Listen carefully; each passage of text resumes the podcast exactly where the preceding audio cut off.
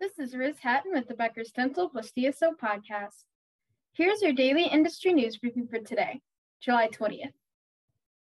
First, dental services are one of the many items affected by inflation across the U.S., with costs rising 1.9% in June, according to the June Consumer Price Index. Three notes from the report. One, the cost increase for dental services is the largest monthly change recorded for those services since the Bureau of Labor Statistics began tracking costs for dental services in 1995.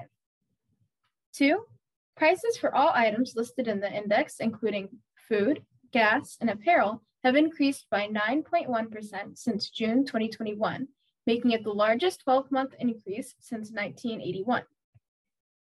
Three, medical care overall increased by 0.7% in June, with all medical care components increasing over the month, including hospital services and prescription drugs.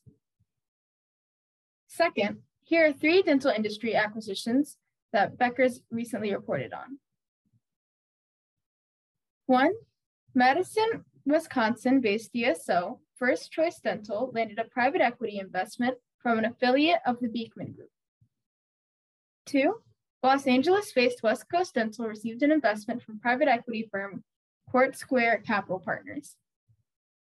Three, West Sacramento, California-based DSO, Ideal Dental Management Partners, received a private equity investment from ONCAP Partners.